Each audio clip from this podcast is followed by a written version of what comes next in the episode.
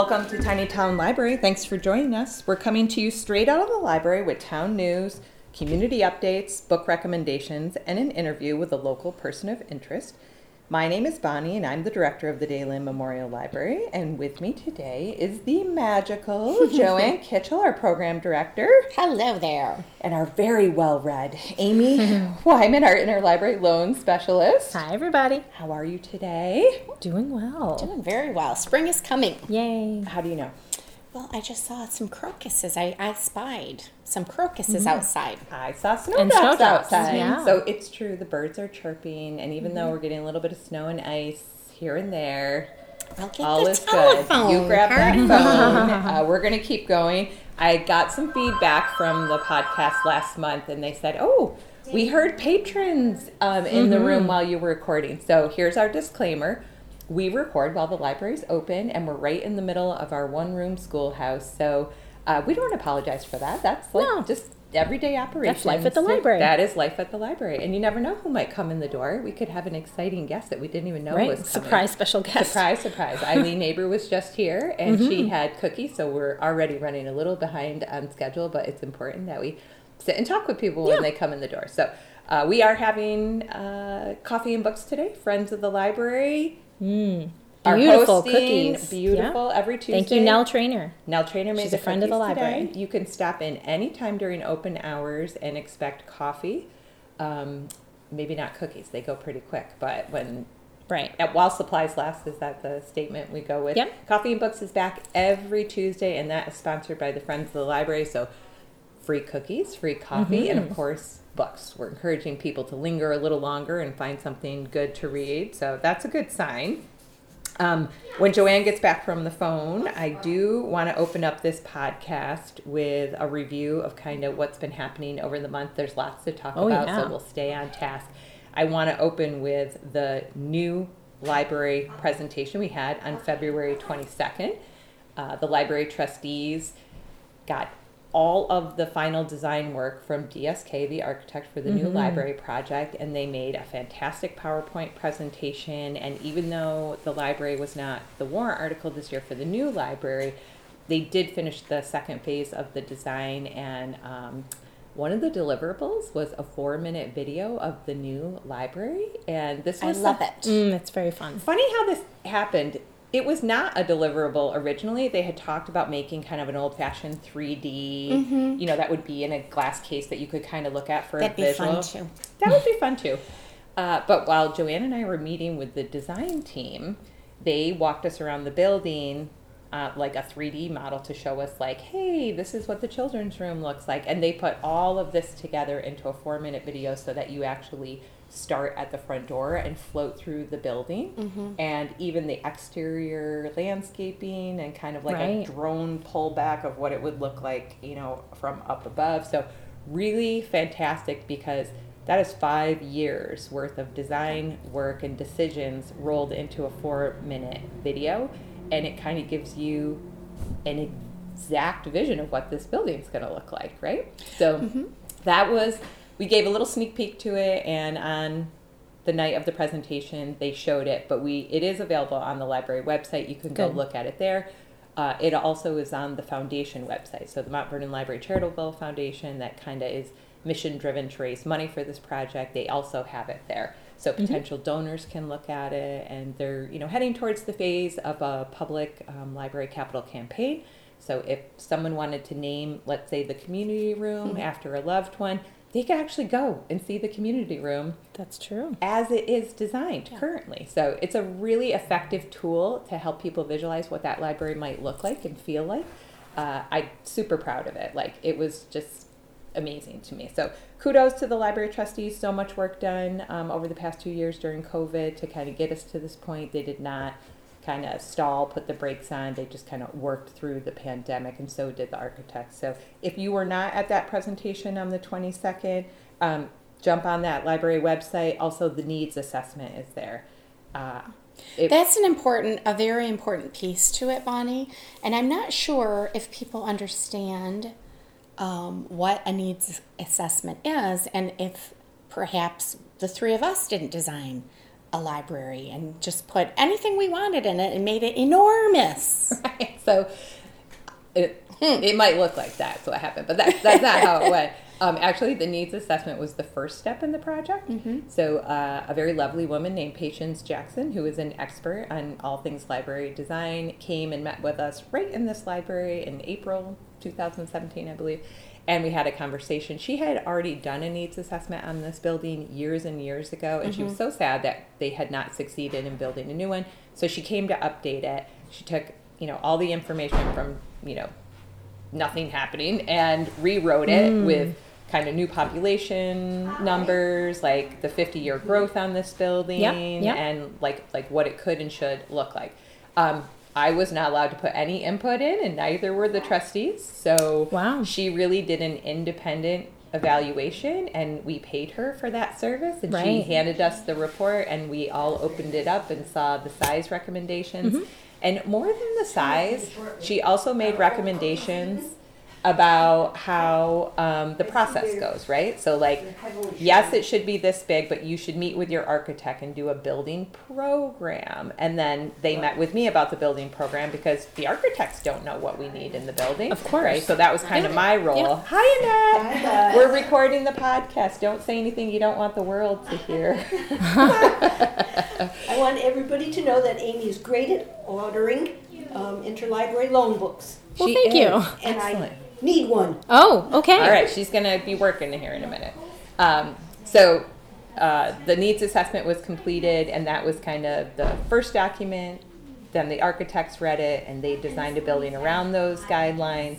And then the staff got to put their input in about what they think people should have in the building. And one of like, out for an example, like the teen room. We don't have a teen room, right? Right, So right. we said, hey, can you What carve could it look out like? some space and and could you make it cool and could you make it glassed in but could you put a lot of technology in there so you can see from the design that's the results of that so if you haven't read the needs assessment please read the needs Yes. assessment It's very thorough.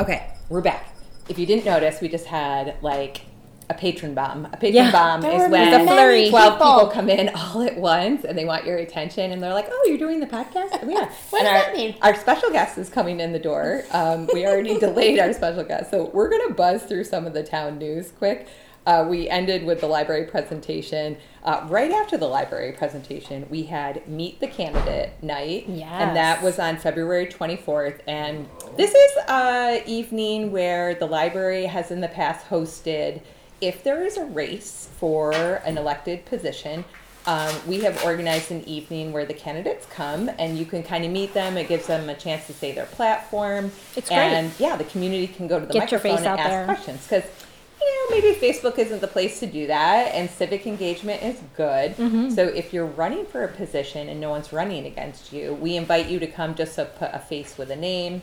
So Which is also nice. Right. So Yeah. we had a lot of those. There were a lot of open positions. You know, people were running unopposed. Uh, for example, like the library trustees. So there's Cindy with her name tag, and if you had a question for her, she's there for you.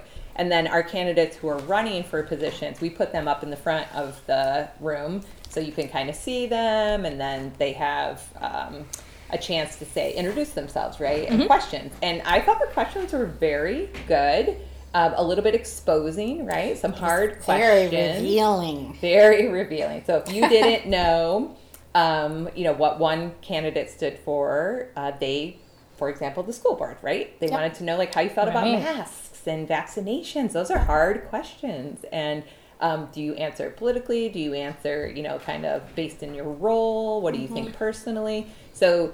I thought the whole night went great. We had about 64 people. That's a good representation of Yep. the town. And room you felt could big. pick up your town report. Um, one thing I'd like to do next year, though, is we might do Town Report 101, right? I think it's a great idea. Not a lot of people took town reports. I think you order one per household. And uh, what is the town report? And I know all the department heads work really hard to get their one page review in. And Right. you, I provide statistics for people to look at. And I always wonder, like, oh, who read that? So it's available online. The cover art this year, Annette Emerlika, she was Beautiful. just here. Yep. She, she was one of our patron bombers just a minute ago. but uh, beautiful job. And this is a this is a document, a booklet that you keep. Um, Right. Because it reviews the history, and we have all the town reports here. You can go back and read from the beginning of time. Yeah, you never know when you'll you'll think what what was that that happened in 2017? Did that thing get voted through in 2015 or was that 2014? And you can go back and It's look a at the great town reports. reference material. Yep. So um, we'll fast forward to election day. Election day this year, uh, it's Tuesday before town meeting on Wednesday, and the Friends of the Library did a bake sale, which gives um, you an opportunity after you vote to kind of stop and talk with whoever's Mm-hmm. there. And it's good for us for outreach. We kind of meet our voters and see people and get a, a take the temperature of the town. You know, what's the hot topics, and Yep. so I thank the friends. We had a ton of bakers come in, and so many beautiful, yummy looking things. Yes, and Yep. that's a great fundraiser for the Friends. So they did so well on the bake sale Mm-hmm. that they're taking that money and will vote next, well, in a couple, two Mondays, um, at their next meeting and talk about the idea of using it for senior summer programming. Great so idea. We, we have a summer reading program for children, but we don't address seniors very much because our building isn't handicap accessible. Right. So we can't really plan for, you know, a full program indoors, but certainly with the tent outdoors. With the tent, yeah. Right, so you're going to see a survey go out this week. Um, it's going on Facebook, and we'll have a printed version here asking people what they would like in senior great. services. So there we go. That's going to be a positive Excellent. from from that. And Belinda reported last night um, a record number of voters on election day. Woohoo! Yes. Uh, last year in June, if you remember, town meeting was moved to the summer. Only 200 people showed up. yeah. Very unfortunate, COVID related, likely. So they only brought 200 and some ballots to voting this year, and they ran out of ballots, and they had to go back and print more. 551 people voted, so that's, That's a fantastic excellent. turnout for our town About 30%, right? about 30% and um, we very much engaged tried to engage people in you know getting registered and um, what time was voting and sample ballot sharing things like that to kind of educate the community of course we can't tell them how to vote but Of you course. can tell them how to vote right like how do i vote in The actual process. the process of voting Yes. not who to vote for That- Right. that's Yes. private right so, um, all in all, election day uh, was a success, and then we rolled into town meeting, and that is an annual event. Sometimes it can be high drama. Don't miss it. Don't miss it. Sometimes it's some fast and furious when there's not a lot of controversial items. But this year there was a 16 warrants, a lot to vote on So much to think about. two big bonds. So we had secret ballots. If you're unfamiliar with that, um, in tiny town, you vote with a little piece of paper, and everybody sees how you vote, unless it's secret ballot. Right. And for very expensive items um, that are over a certain monetary amount, so I think it's I want to say a hundred thousand. Um, don't hold me to that because I don't have the laws in front of me. But over a certain amount, uh, you have to vote by secret ballot. You can also request a secret ballot on any voting item. You just get five people to say they want it to be secret, and then it's secret. Now, the trick with secret ballot is you drop your little piece of paper in the box like normal voting, but they get an hour to vote Right. really makes town meeting drag. So this year Yeah. town meeting started at seven and it did not end until what quarter of eleven. Quarter of 11. I got in at 11 o'clock that night So it's in a snowstorm. It's like watching two movies at the movie theater in a row and not getting up from your seat. Now just no imagine popcorn. that. They should have popcorn, I think. I'm thinking of next that time. too. Snacks. I'm going to Um, talk to my selectmen about that. Lots of the um, you know highs and lows of the evening. Um, unfortunately, the fire truck did lose. Uh, it was amended up. Yeah. Which is rare. You don't amend a warrant article up. You want to amend a warrant article down. right? Down A would be better. down.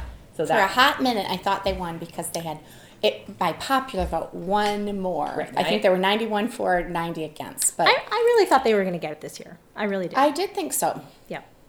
it was close, right? So um, we'll see what happens with that. And then the other uh, item was the road to the required by law cemetery. You think that would be a no-brainer to build a road to the required cemetery, but it was also amended up at the last minute. Nobody likes a more expensive item. no. Right. And then the explanation of why we need the road maybe wasn't crystal clear to people. Sometimes you show up at town meeting and you're you haven't even read the town report and you don't know what the warrant articles are. So there Yeah, was some I did not. conversation. I did not think that one was going to pass. No, it needs to be fine tuned Mm-hmm. clearly and maybe a little more engineer conversation. And so, best of luck uh, next year to the cemetery. I hope they get their road. Mm-hmm. And town meeting is over, and we have had um, a change of power.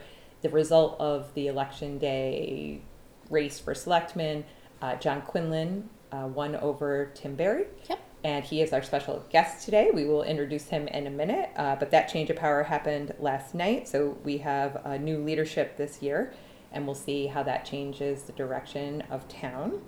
And then uh, I will roll into the library news. National Library Week is coming up April 3rd to April 9th. The theme this year is Connect with Your Library.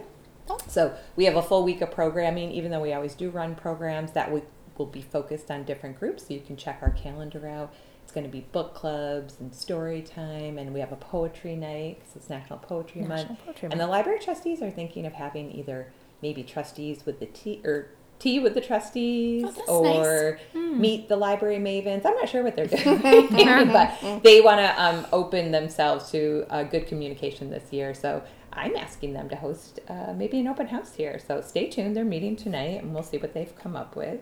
And then our big event coming up, Peeporama. Yay! Yay! So the the annual library peep diorama contest. I've seen lots of other libraries doing Not it. to be missed. We're not of the fun. first, we're not the last, but we are encouraging people to go out and get a pack of peeps and come up with a design for, I don't know, the rule says two by two box, but it can be, you know, like we'll look away if it's a little bit bigger or a little bit smaller.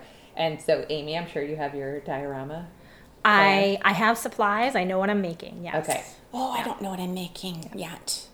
I was going to I do, made Peep Punzel last year. You might uh-huh. remember. That was very cute. Good. Mine's an oldie but goodie, but I wanted to do the Wizard of Oz and I wanted to do some justice Oh. to it because think of all the candy you could use for Yellow Brick Road. Right. Oh yeah. That rainbow tape, you know, the mm-hmm. sour tape. Oh, so don't yeah, steal my yeah. idea. All right, all mm-hmm. right. I already You got four different colored peeps. All for- Like Dorothy should be blue, the lion should be yellow. Oh. right? Ah, this is how you should You're be thinking. thinking. I can't win because I know. We but- can't win in. just for fun. We never just win. Staff is just for fun. It's So for bragging the rules, rights. There's rules. There's mm-hmm. rules for this. They're at the front door and they're also on the website. So take a look. Peep diorama. Now this event coincides perfectly with guess what? Easter, Easter egg egg hunt. Easter. So grandma and grandpa are in town. You're going to the Easter egg hunt. Slide over here and judge all the people. Did I tell you there's prizes? Uh, you didn't tell me, but I've seen the prizes. Okay, there are good. prizes because we believe in that, right? Of Hard course. work should be rewarded. Yes. And um, so drop off your diorama, and when people come in and look, they pick their favorite, and it's called the People's Choice, right? So we Mm-hmm. have a giant stuffed peep for that. It's fantastic. And then the best in every age group gets another. There, there are a lot of people that want that giant peep. So our good friend Emily was just in, Uh-huh. and she said that um, her daughter Lita is after that prize, Okay. and she's already got Going for her- gold. Driven. She's got her good idea, so she hopes she can make it happen. I hope so too. So Um, so what will happen is we'll judge, and it'll be right after the Easter egg hunt, which I hope they have a beautiful, sunny, shiny day, and that kicks off the rec department, their first event of the year. I was with Heather last night. She was talking about spring gala. our rec department director. Yep, our rec director. Did I say it wrong? Sorry. Uh, you just said Heather. Oh. Sometimes people don't know. they don't know. So Heather So- Kennedy, our recreation director, there was already talk of spring gala a little bit, and Mm-hmm. um, fun fact, they are looking for a parade coordinator. Oh, that's easy. We've we've done the parade before. I- she shouldn't have trouble getting one, huh? I- Come I- on, people. I, would recommend if you're friends with Heather, um, help her out, right? Because it should be like a good friend that you're planning it with. how many times, how many parades have we done together? We did well. We've entered in every parade afloat, but we planned three parades, right? Three parades. So Mhm. This is not this is not us volunteering to be the parade coordinator, No. but we are going to make you know tell you that it's fun to plan the parade. It's definitely fun. You should do it with your a good friend. Here's We've done it before. Whenever we did spring gala, Yeah. The stage thing, the games, and all that, that's just all right, right? I love the parade Right. because 27 entries, it's music, it's kids. Right. The first year we did it together, I was down at the parade and you were on the green, and I think we switched it for We the next switched. year because you know we both had different Strengths and weaknesses, Strengths and right? So find someone who's super fun and connected in the community. and who- bossy. That would be you. Well, a little bit, because you got to know a fireman to get the fireman in. You got Mm-hmm. to know the policeman, so they do the dare car. You got to know who's the youngest and the oldest. You got to know Right. somebody who does a band. So anybody out there listening, here's a challenge. Why don't you just give it a try? Pick a friend and sign up to be the parade coordinator for Spring Gala. We need to bring it back. It's mm-hmm. been missing Right, we want to Yes. have a for a couple this of years. Also, you can do it. Run I a- believe in you. Run a game. Volunteer to run the pie eating contest. Nothing funner than the pie eating. I It's not my favorite. When we were up there, I just about could hardly could hardly look at what horrors were going on before me with the blueberry pies. Right. Ugh. Okay, we're going to go out of order. Okay. Normally we have Amy's book recommendations, Yep. but you are going to see some editing skills. From You can me. do it. Um, we are going to introduce our guest because he's here and we don't want to waste his time. He's very, very important. He's very important. You might know him. And Amy and I can do it on the clock. So Okay. uh, please welcome our uh, newest selectman, who was one of our old selectmen, who's now a new selectman, John Quinlan. Yay! Welcome, John. Welcome Hello. back to the library. um, thank you for fitting us in today. I'm sure you have plenty to do, so we will not waste your time. But congratulations are in order. Uh, you were elected as the selectman by a good margin. There Yep. was a lot of voters, and um, the majority of them chose you. So congratulations. Thank you very and much. then last night, uh, if you attended the selectmen's meeting, you were also elected the chair of the select board. Um, that might be a rare occurrence to have a new selectman be the chair, but Well, I it's think not it's, his first rodeo. it's not his Yeah. first rodeo, right? So, um, congratulations on that. Not a surprise, but I think a vote of confidence last night from the group that you are ready to lead again. Yeah, well, I think having quite a bit of experience as selectman already, it was kind of easy to slide back into the chair position. Um, normally, in the old days, used to try and rotate it on a regular basis, and usually in the third, in the third year of your three-year term, that's when you could assume to be chair. But things have, uh, election-wise, been a little unstable the last few years, so it had, that rotation hasn't quite worked out the same. But And anyway, you chaired before, I correct? have chaired before. I've chaired at least three or four times before. Um, your signs read John Quinlan for selectman vote experience. Uh, so that's exactly what they're getting, right? Someone who's experienced, and then you could jump in and take over the chair. So it was a very effective meeting last night. And um, Eileen Neighbor came in to report that she appreciated how quickly it went and that she was out the door by eight o'clock. So Well, I went into a non-public session, so that helped get everybody. That out does the door, help, 'cause right. You can't have anyone there when it's just a selectman and the one person who's a witness. correct. All right, we're getting ahead of ourselves. Joanne Okay. loves to ask the questions of the interview. I do. It's my specialty. so the first question that we always ask our guest is, could you please tell us how you landed in Mount Vernon? Oh, that's kind of a fun story. Let's hear it. Well, believe it or not, moving to Mount Vernon was my 14th birthday present. Oh, what a gift! Happy birthday. My father worked. Ooh, uh, a- My father had his career with the United Parcel Service, so and he was a manager, and he had, he at the time he was managing Central Massachusetts, and he was given a promotion and transferred to New Hampshire. So we moved from the small town of Harvard, Massachusetts, to the even smaller town of Mount Vernon, New Hampshire, on my 14th birthday, February 20th, Was it a dirt road? 1976. I mean, what are we Oh, talking No, in about? no, it was, it was Kendall Hill Road. It's Okay. uh, it's the road on the uh, it's paved. so it goes along the east side east side of the town, along the Amherst border, and uh, yeah, we moved there, uh, 1976 on my birthday, and my brother and I were kind of like uh, a little bit of culture shock because there was like absolutely nothing around us. Was the store open at the time? The general store was open, but the town was much smaller. There were there were even I think only maybe half the people that are, are here now. So it was only about I think twelve to fourteen hundred people living in town, and almost everyone in town had lived their entire lives in the town. There weren't that many outsiders, which we were, um, coming to town. So.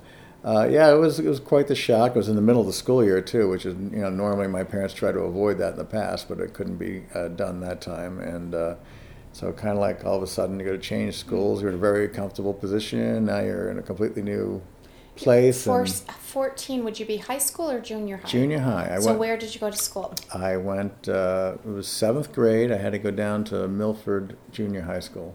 because at the time, Milford, Mount Vernon, and Amherst all collaborated on the schools. So I, was, yeah. Well, Mash was later. That's the high school. Oh, so, 14 year old boy, I would imagine you weren't very excited to live here. Not at first. They're hard to I think that's kind of it's kind of the funny thing now because it's obviously it's a lot of years ago, Mm-hmm. and uh, I just turned sixty this year. And when I was fourteen, I did not at all like Mount Vernon because I, fe- I felt isolated. I didn't think there was anything to do. I had no friends, and I just They all nothing has changed. and I just left. I had just left, you know, a place I was very comfortable with. I had a lot of friends, and now I'm I'm in the middle of nowhere. And uh, it's funny because when you're a teenager, Mount Vernon doesn't seem very attractive.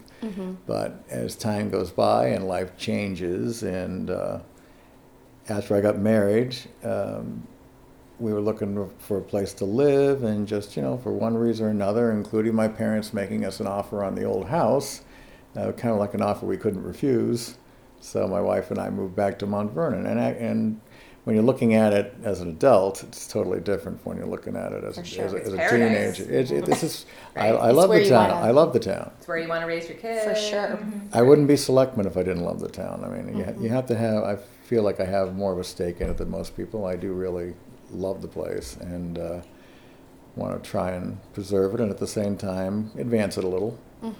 Um, but yeah, it's a totally different perspective when you're 14. Now, is it true that your your parents were involved in town? Oh yes, my father was a selectman, late 90s. I, in fact, I believe he was on the select board when they purchased the uh, property behind the post office for the new cemetery and library. Well, well, I just got chills thinking that. Right. And my mm-hmm. mother was the assistant town clerk for Oh, many she knows years. Everything then. Well, see, that worked perfectly for her because she got all the gossip because it all goes to the town Can clerk. you imagine them at the dinner table? Oh, I bet. No, it wasn't so much that. It was just like m- my mother would constantly be coming home with stories, and mm-hmm. sometimes go, "Mom, enough." You know, mm-hmm. I, I didn't, I didn't really She want should to. write the book. I didn't want to know that. I would like to meet All right, so you have um, uh, community services in the family. it definitely is. Everybody understands this is a stipend position. Maybe people didn't realize that. You asked for, well, not you, but the select board asked for a hundred percent increase in their salary line, Nerve. and it went from a thousand dollars to two thousand dollars. It's amazing how much the selectmen do. There's Exactly. three selectmen, Mm-hmm. and not only do you have your meetings every Monday, you sit on different boards. You They have to manage like a put three million dollar budget. uh huh. You have to put out us. all the disgruntled um, town folk that have their problems that are going on. And it's stipend because they don't want you doing it for the money. They just want, right? Like I think it's like you do this because you're dedicated. To It's it. for love. It's not yeah, about the don't- money. no one, no one's ever done become a selectman because they wanted to get rich. No, Uh, certainly not. certainly not. Right. Certainly not. So uh, you recently retired. Yes. What's your background for work? And Oh, life? for work, um, basically, uh, well, went to college at University of Notre Dame, graduated in 1984. Um, shortly thereafter, joined the United States Army. I had a 21 year Army career, uh, all branches of it the active duty, reserve, and National Guard.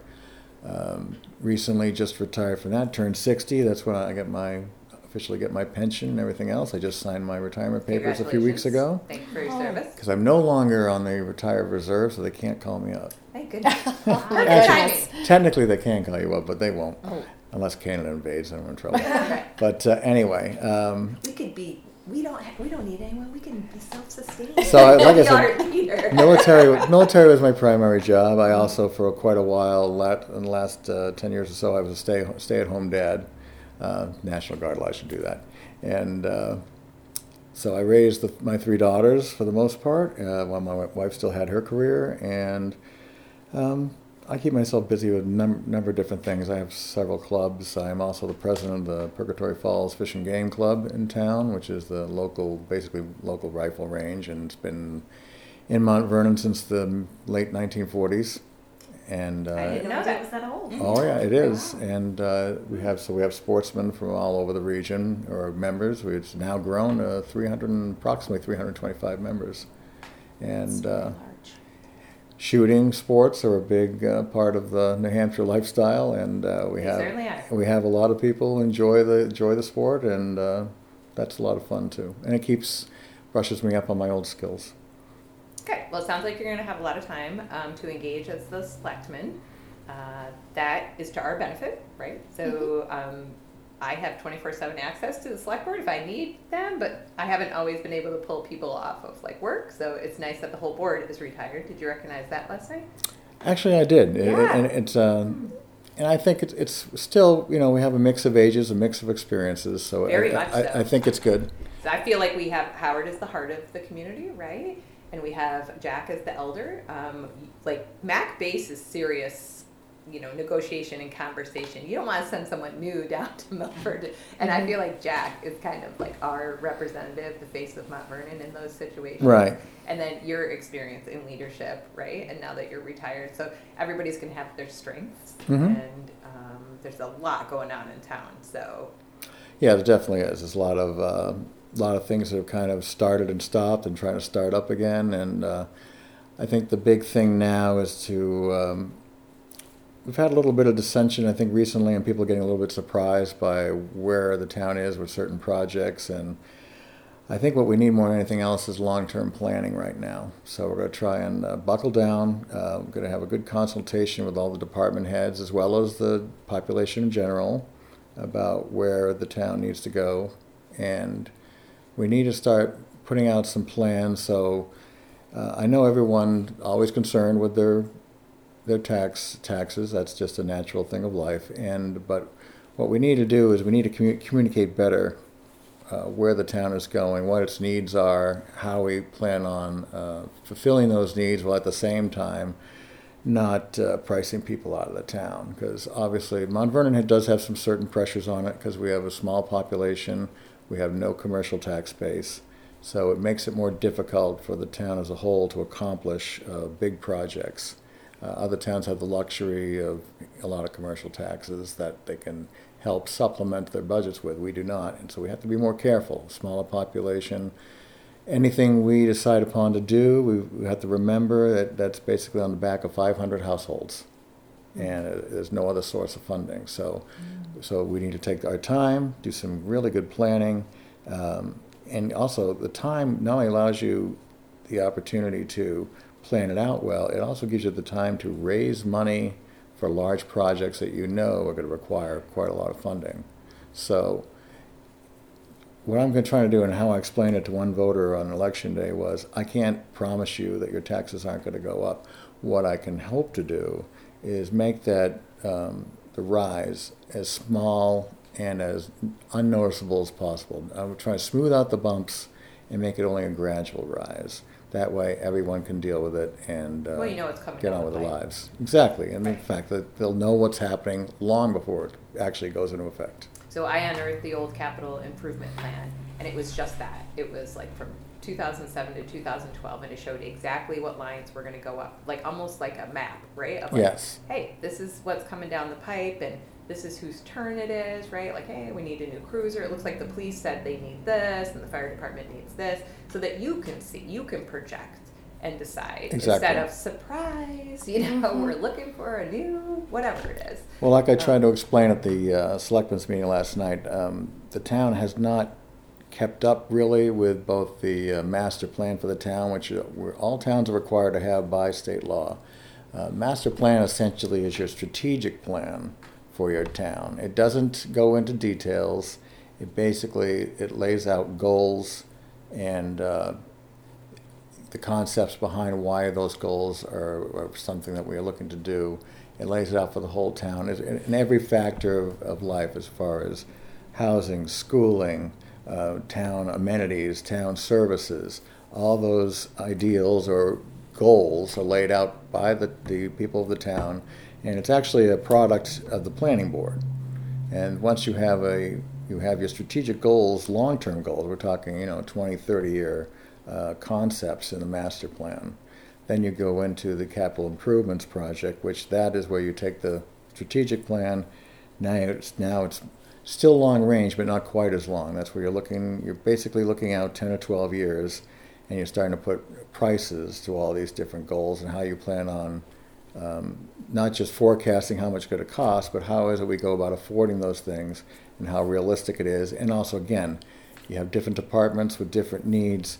You need to spread those costs out over time instead of having them uh, all go on their own paths and wind up hitting the taxpayer all at once, like we, we had this year with the uh, trying to build the access road to the new cemetery and library, and at the same time, you had the fire department going for the fire truck. That's not ideal because you're now you're talking about two uh, large uh, sums of money hitting the taxpayers at the same time, and not and we also had the issue a lot of taxpayers really weren't aware of what was going on, so there was that added uh, anxiety when people suddenly realize there's something big that could really raise their taxes and.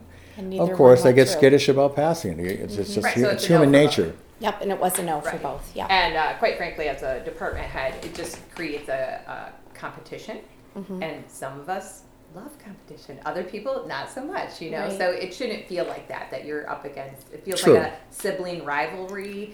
And We you're should not to have- get, yeah. you know, mom and dad's attention. Like, look at me, you know? Yeah, the like, department shouldn't have to that. compete. The, Yes. the select board, the select We're board, better together when we work together. Mm-hmm. the select board acts as the executive, and as, as the executive, it's, it's the select board's responsibility to conduct the town's business in a, in a, in a good and reasonable way, which means they have to get all the departments to work together, not at each other's uh, throats, and uh, get everything accomplished for everyone. It should be a team. I know that sounds kind of, you know, hokey, but, uh, I don't Again, think it sounds hokey. a good No, like organization, a good organization works as a team. We don't have people inside the team trying to undermine others, which is something we definitely want to avoid. And we don't want to put departments in that position. They, everyone should have their needs listened to and evaluated, and but it's up to the select board to put together a cohesive plan that uh, attains all those goals, and at the same time keeps in mind the uh, the overall health of the town, both. Uh,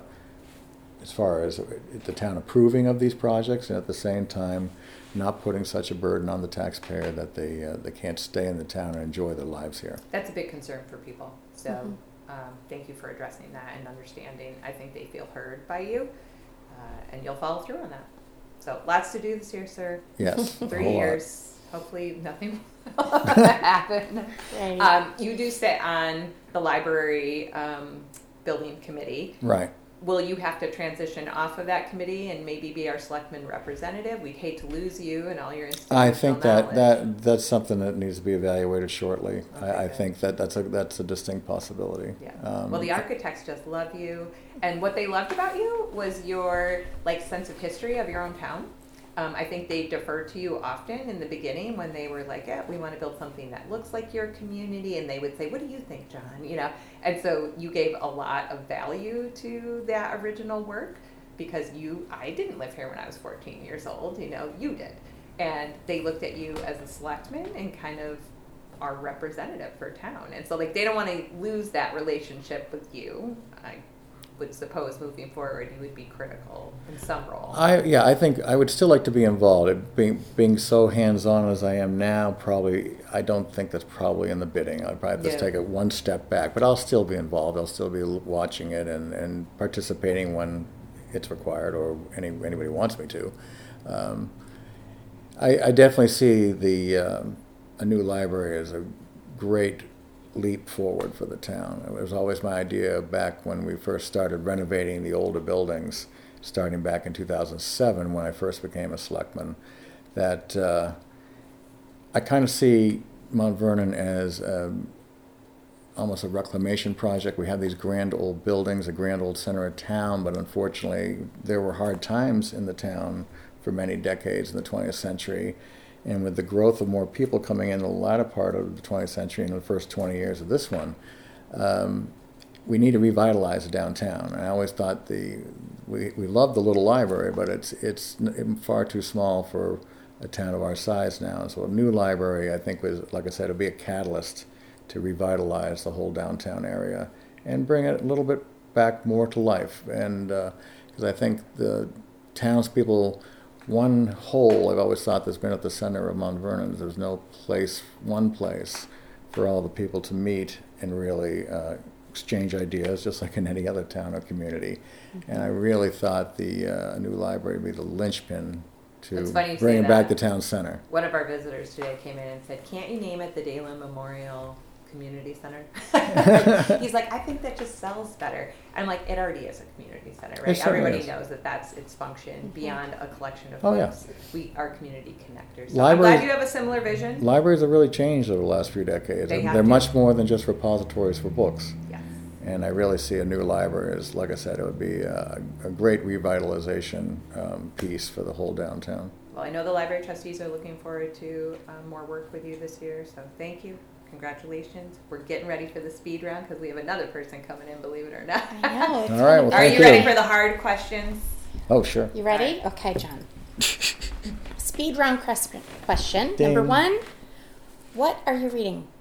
What am I reading right now? Well, I just got through with my first uh, class for my master's degree in history, so I read about 11 different histories on the outbreak of World War One. Bless your heart. And thank God, I thank God, I thank God, I never have to read Where'd them you get all again. those books? I got quite a few of them right here at the book exchange. But yes, I wrote several histories on the outbreak of World War One, ones that were written over the past 100 years. It was a I had to write a paper on comparing how the history on the subject has changed over the last hundred years. Mm. So you're a light reader. I'm a very light reader. I tend to be heavy on the nonfiction side. I think You it's too. You like the nonfiction. it's the military background. Mm-hmm. Mm, mine's more self-help. I'm trying to be better person. Wow. Okay, here we go. Motorcycle versus car, if you had to pick. Oh, fun motorcycle, everyday use car. I do have both. I know you have both, but what if you had to? Well, a motorcycle is completely impractical, but it's it's an immense amount of fun. It's the 14 year old in me who loves the motorcycle. Where I was a 60 year old man, I need a car. Will you ride it in the parade? That's what I, was know just the- thinking. I I know her Can we get all three of you on motorcycles? I think Howard rides motorcycles too. Well, we'll see. You Oh can my put God. Jack in a That sidecar. isn't that is an idea. Oh, yeah, yeah, I'm sure he'd be really I'm sure he'd really He should be appreciate being a parade cyclist. Oh, you're gonna have a meeting tonight. I can't. go I to think Heather's she is having a meeting tonight. I know, but, but we I'm can't. having a meeting I'm tonight, having a meeting too. tonight too. But Darn it. all right. I know that you are you do a lot of the cooking in the household. So, what is the best thing that you can cook? Oh, I, I well, just a claim from my own family, and I, and I mean my extended family, the world's greatest hamburger on the grill. Oh. I have some Hungry. special ingredients and ways of preparing it, and uh, no one's beat it yet. I oh, nice. He should have a cookout for the town employees. I would come. I would love You to would be be the the number one hamburger. burger master. Another fantastic I idea know. suggested. Okay. What is your secret talent? Secret talent for anybody who doesn't who doesn't know me. When I was in the military, I am, uh, as my soldiers used to call me, a land navigation god. No matter where we were on the planet, we would never get lost. We'd always find the route, and we'd always find out where the enemy was. Pre GPS. Pre GPS. Oh. When I went through officer candidate school at, at Fort Benning, um, well, actually, it was not. It was uh, lieutenant's course. I had like by the we had this long land navigation course. It was good. It was 30 hours. You had to get from point A to point B, which is about 10 miles apart. And not only did you uh, you had to go through the night without anything except a flashlight and a map, but you also had uh, basically uh, hunter hunter forces looking for you, trying to capture you. So Capture and you, the flash it was in the- supposed in it the was dark. it was supposed to be an individual event. You no no teaming up or anything like that. But by the time we finally got to the last night, we're approaching the objective. I had about twenty of my fellow lieutenants all following me because I was the only one who knew how to get there. Maybe it was a secret mission, so they were trying to find the leaders too. no, no, no. That we had to avoid them because we would get captured, and then we'd flunk the course. So All right, uh, so you you did can not want to flunk that any- last. I, this good. Getting us out of a bad situation. So if you ever if you don't have GPS, and you need all you have is a map or I'm your man. You're a man. Well, All right. I have the opposite. I think I know where I'm going, but I never do. I'm always south on north. completely convinced that I know the direction. Everyone knows this about But me. you're magical, so you can just get on the broom. Yeah, I'll get on the broom. All right, okay. So my last question is, when and if the library is voted through, where can we find you in the building? Oh, definitely the reading room Oh. by the fireplace. Yeah. The, You wanna fireplace, tell- the you wanna- I suggested. Tell the story of the fireplace. Yes, well, back when the uh, we were coming up with uh, architectural concepts for the building, we had first discussions with the uh, architects. I remember someone saying that, "Oh, John, he's a military guy. He's not going to have any ideas." And then I came, I suddenly said, I took great umbrage at that, and I said, "Well, you know, a double-sided fireplace would be really nice in the reading room." And I had a sudden look of just shock on all the faces of the people in the room. Like, How did he come up with that idea? Yeah. right? So the architect, they wrote it into the plan like Mm-hmm. it was. He said it, it's happening, and it made it to the final cut I know. as a room divider I'm looking forward to between your room that we'll find you at. So on one side of the fireplace is the adult reading room, sponsored by Sherry Conyers in memory of her husband. And on the other side of the fireplace is the coffee and conversation area, which is going to be much like what we're doing right now. 4 people sitting around the table, maybe having a cup of coffee, but enjoying the fireplace. And if it wasn't double sided, what fun would it be? So Exactly. Thank you for your absurd suggestion that made it to the final cut. And um, I hope that it is there, that we do find you there, because uh, we're just a year away from the vote for the new library, and a lot of work is going to be done this year. And I think with you as the selectman, we're going to get that work done. We'll I think see you so, at too. town I hope meeting so. next year. So thank you, sir. Um, you can find John every Monday night. Guess where? Town hall. Town Hall, 7 p.m., and he is never late. I will tell you that. He will be in the chair 15 minutes early, waiting for you to arrive. Uh-huh. And is it true we are going to Zoom soon? Will we be? We are. We So- actually had we had a man there last night on my first meeting. They were installing the uh, equipment necessary to Zoom all the meetings. So dress for success. You can't come in in your sweatpants anymore. A lot of people will be really happy to have that. Mm-hmm. Maybe a couple of weeks before it's all in place, but it is in, in the works already. For sure, as it should be. So Wonderful. um, that will keep people in the loop. And I know a lot of people said to me after town meeting, I got to start paying attention. And a couple of those people were there last night, right? They Yes, they committed were. to attending meetings and maybe volunteering a little bit more. They COVID got everybody out of the loop, so we can't blame Yeah. everybody. But uh, we're looking forward to it, and congratulations. All right. Well, thank you. Welcome All right, back. welcome back. Yeah. All right, we're gonna pause for one minute and bring Amy for book recommendations because I mean, libraries are about books, right? All right, be back in a minute. Okay, we are back with Amy now, and I apologize for this being a little bit choppy, but it's been a busy day at the library. Very so busy. we put it on pause and said we're going to come back in the morning. So it's now day two, part two, Part two.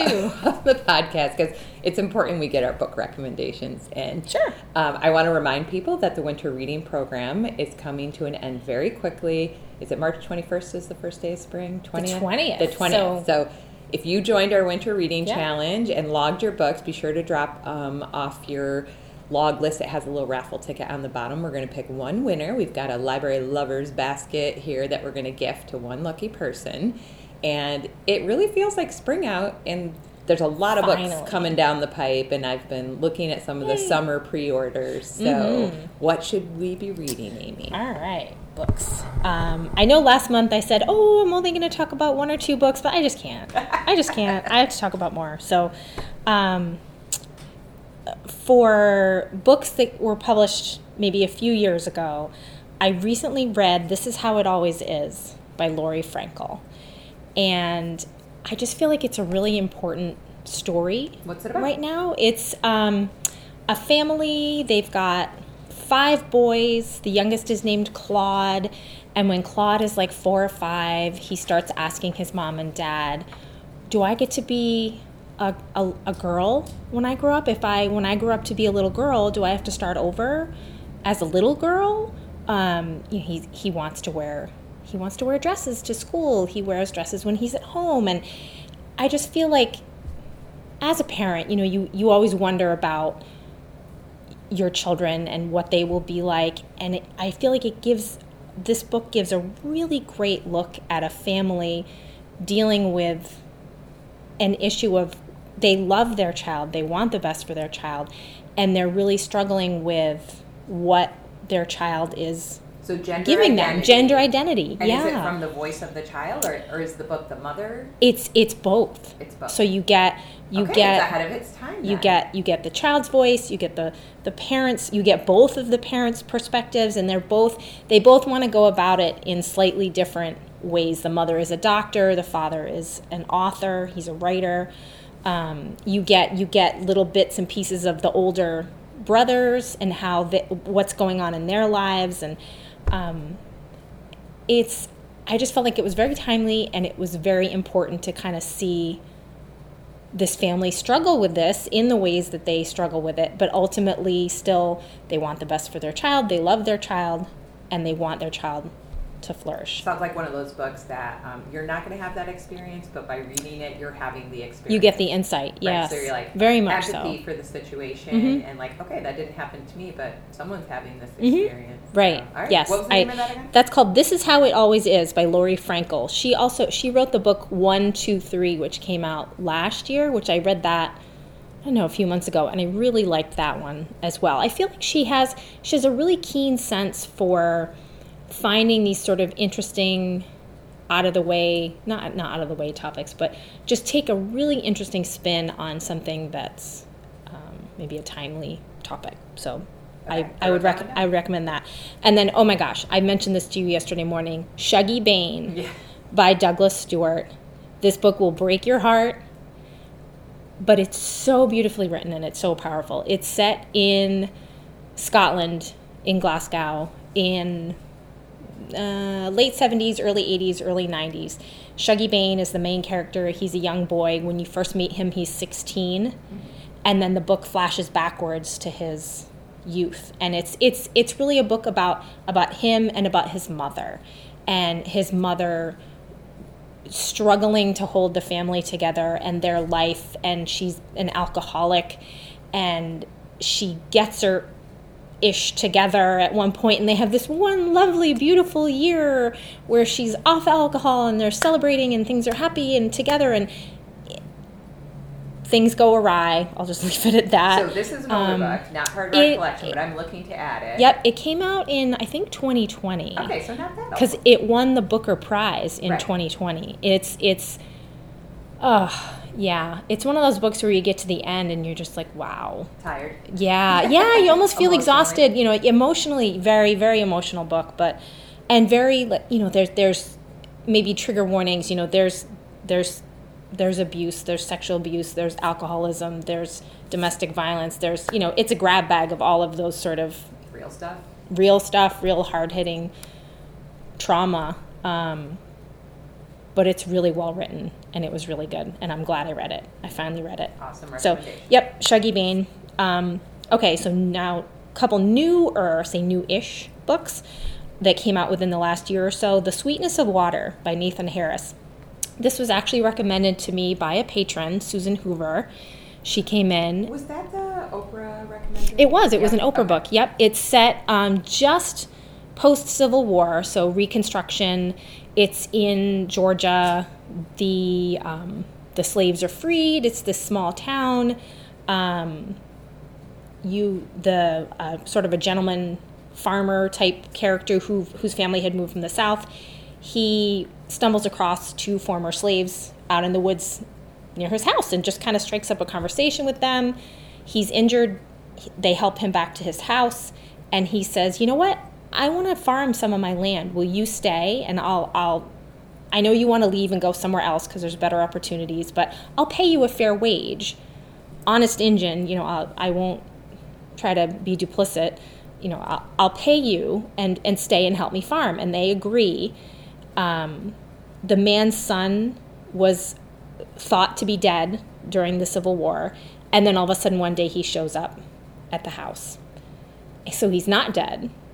And it's it's the story of the son and his friendship and maybe a little more than friendship with another young man in the town who is engaged to marry the the very wealthy daughter of so and so and and then these slaves witness one of them Oh no. witnesses something or former slaves witnesses something um, and the story kind of explodes from there Dun, dun, dun. so it was it was it was really good. So i was very glad that, that susan said that she enjoyed it and i said okay i'm going to check it right out and i did so i read it. So that was that was very good. And then So in- we have that up. we have that. That's here and it's it's in as of today. Um, another book different historical fiction called clark and division by naomi hirahara.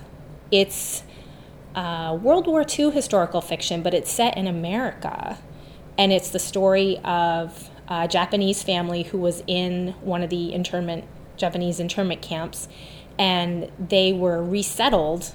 Um, they weren't allowed to go back to California where they lived before. They were sent inland, and they ended up in Chicago. And it's the story of what happens to them in Chicago. The older sister goes first. The day that they're going to meet her, they're very excited. They find they get off the train and they find out that she's been she died in an accident just the day before. And the sister, who's the main character, she she said, I, I can't believe she she wouldn't have killed herself. She wouldn't have jumped off the train tracks in front of the train. She was pushed, something happens. And so she digs. And so you're you're getting, you know, just their day to day life, what life is like for them in this now big major city where they used to live in kind of a bucolic farming community. So you're getting that, and then it's that sort of that mystery of the the prejudice and and what really is happening in Chicago um, to these Japanese in this Japanese community um, to these people and what really happened to the sister Clark and Division. Clark and, And Division. That came out last year, I think last summer or last spring. It's it's maybe about a year old. Okay. Yep. Um, and then brandy new. Um, so the Paris Apartment by Lucy Foley.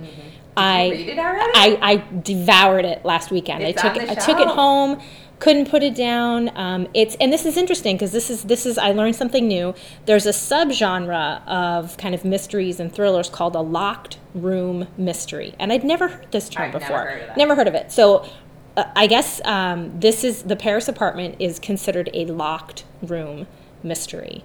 So and it is set is set in an apartment building in Paris. You're meeting you meet Does she never leave the room? Is that the why they call it that? no, There's but I guess setting? I guess it's the the I, I looked it up. I don't think I still have the web page open, but it's Wow. the um, sort of if you want to say like the definition of what Would you say then the gentleman in Moscow was that? Because he never, the scene was always the Um, hotel. No, because it has to do with um, your. It's it's a very, um, it's like a small set of characters. It's the whole book is happening just in one place, but that you know you've only met half a dozen characters. So the murder that's happened, the death, it's got to be one of these people. Mm-hmm. You know, you're you're just in this literally in a confined space of this apartment building, the different floors, the people that live on the different floors.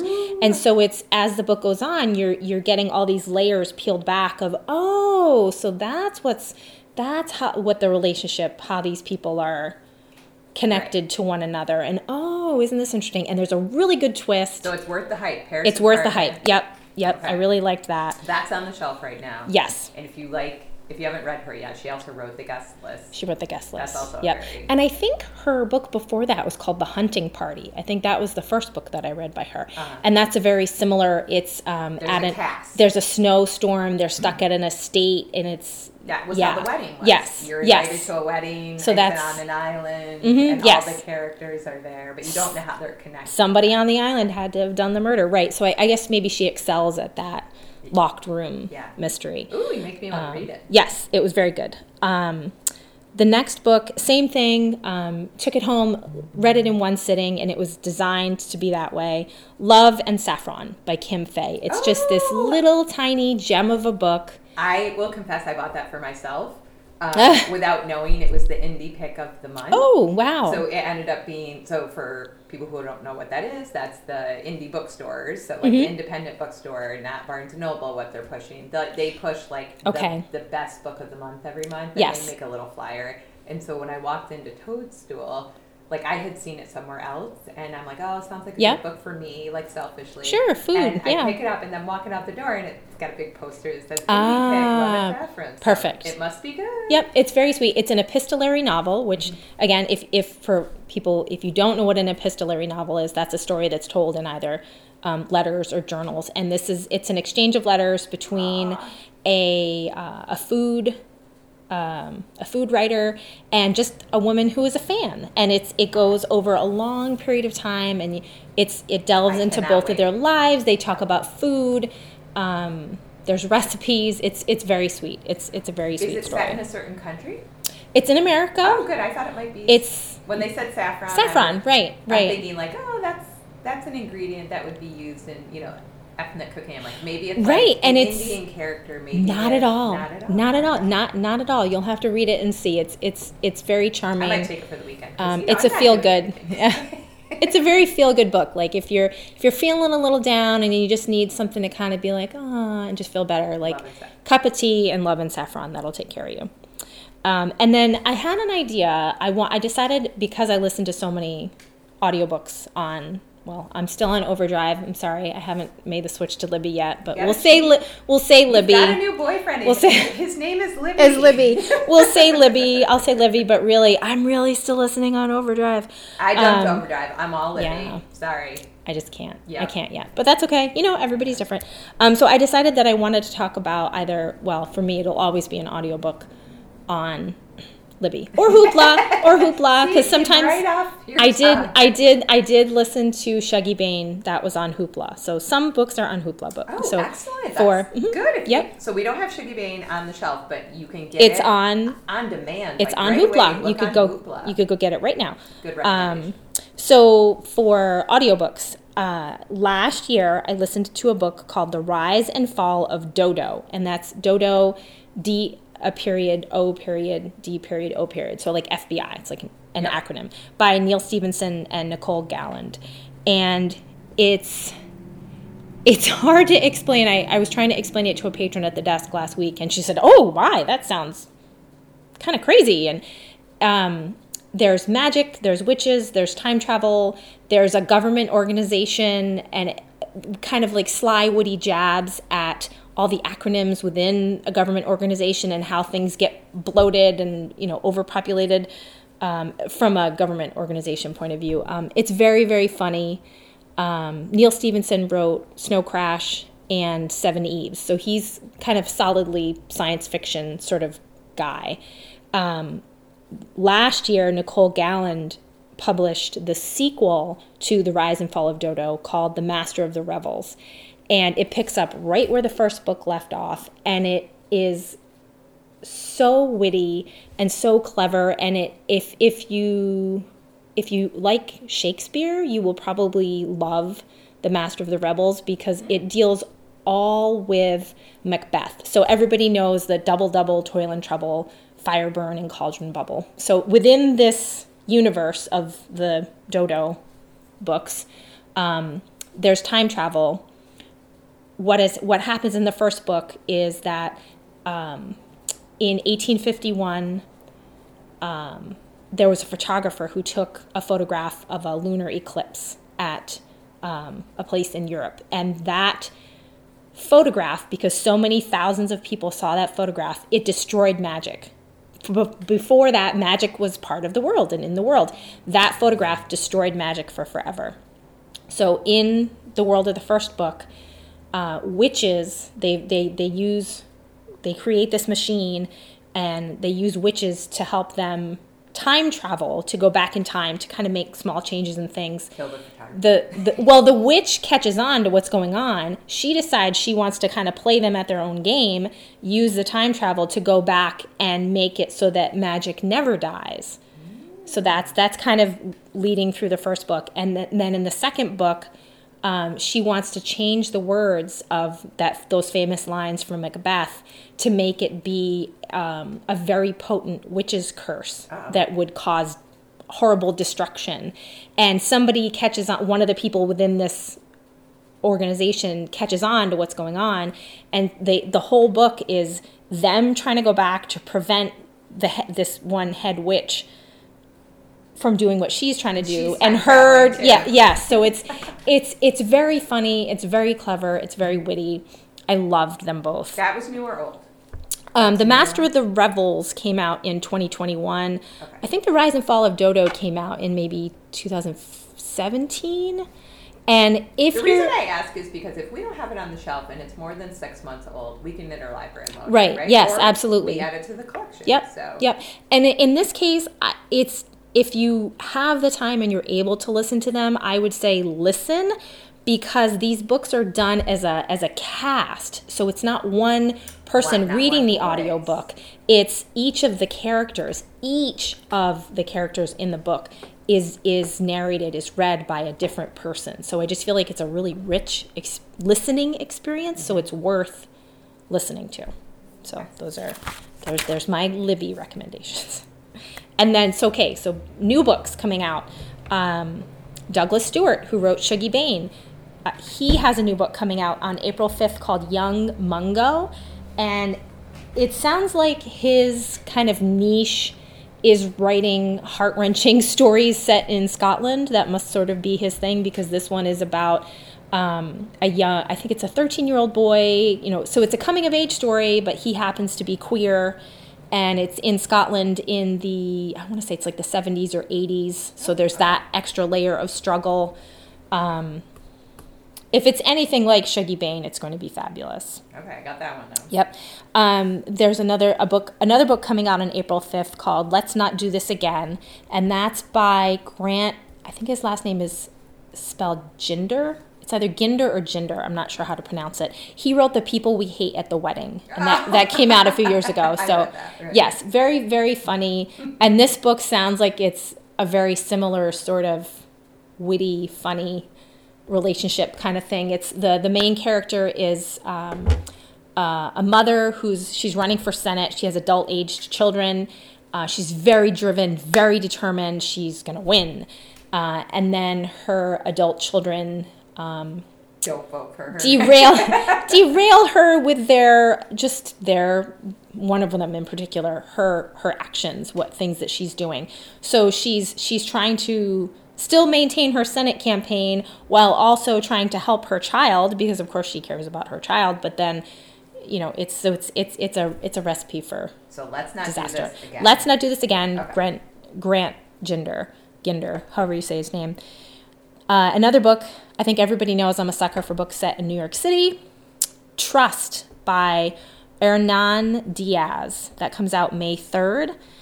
And it is set in New York City. It's told from, I think, maybe four, was it four or maybe even five different perspectives of this, this, this one sort of like a financial transaction gone wrong. So you're seeing it from the people who were involved. You're then seeing it from, I think, one of their wives, the people that are affected by it. Um, it just it sounded really interesting. I want to say it's um, like literary fiction, so you know it's it's not like a James Patterson thriller type book, but it just sounded very interesting the way it's told. And then the last book that I wanted to mention, this one's looking way ahead. It doesn't come out until October 4th. Our Missing Hearts by Celeste Ng. And I can't even tell you what it's about. I don't even know. What's I just, uh, Our Missing Hearts by Celeste Ng. And she wrote, um, gosh, if you don't know. I can't think of it right off the, I, I had it and now it's gone. Um, I can picture the book. Little Fires Everywhere. Oh, it she, that? And then there was another book. Um,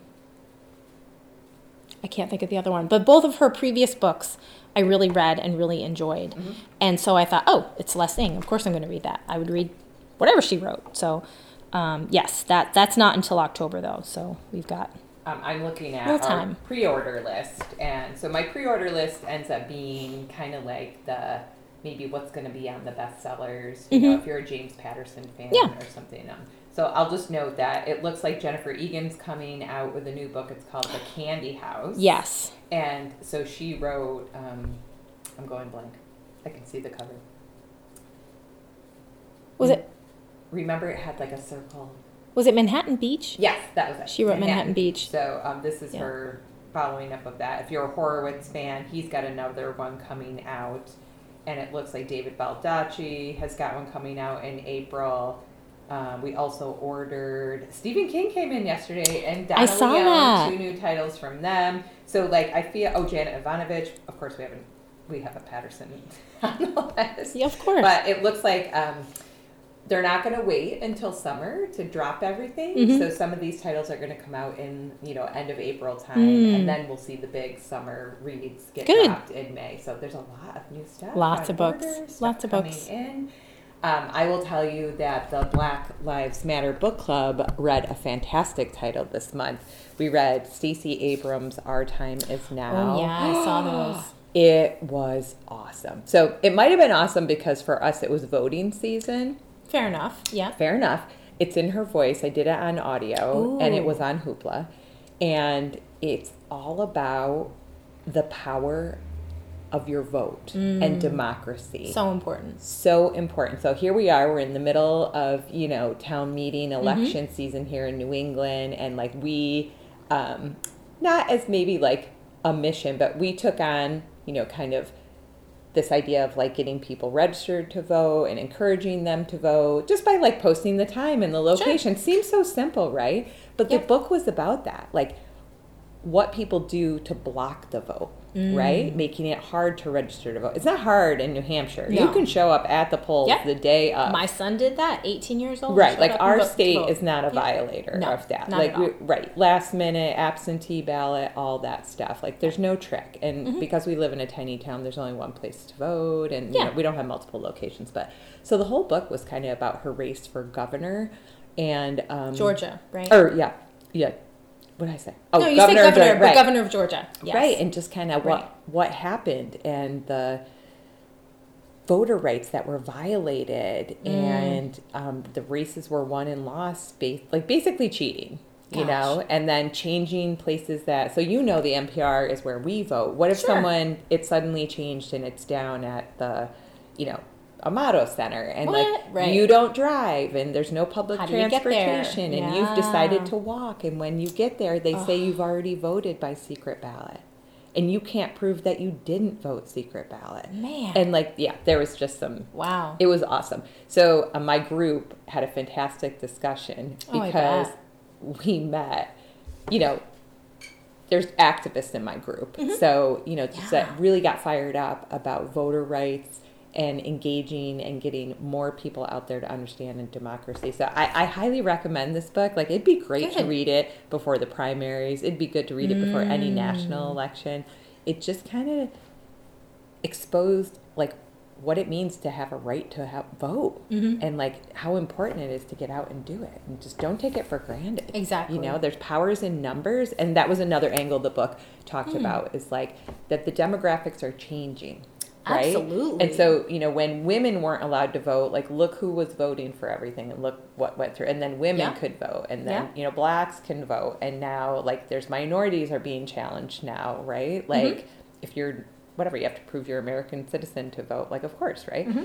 But um, who will be the next powerful group? Will will the 18 to mm. 24 year olds you know come in and be represented for the first time? And will they be informed? And you know so it's just interesting so i, I highly recommend that book Good. and that was like my best of and i'll try and put that in more hands um, Good. before voting season so joanne's not with us uh, this is not her day this morning but yep. i know she's reading a ton of the children's books and probably Oh, yeah. rereading her harry potter Harry Potter. because we are getting ready for Harry Potter camp. Super exciting. It's completely full. The children will have a magical wizarding week. Yep. And uh, we're all working very hard on that and looking Mm-hmm. forward to it.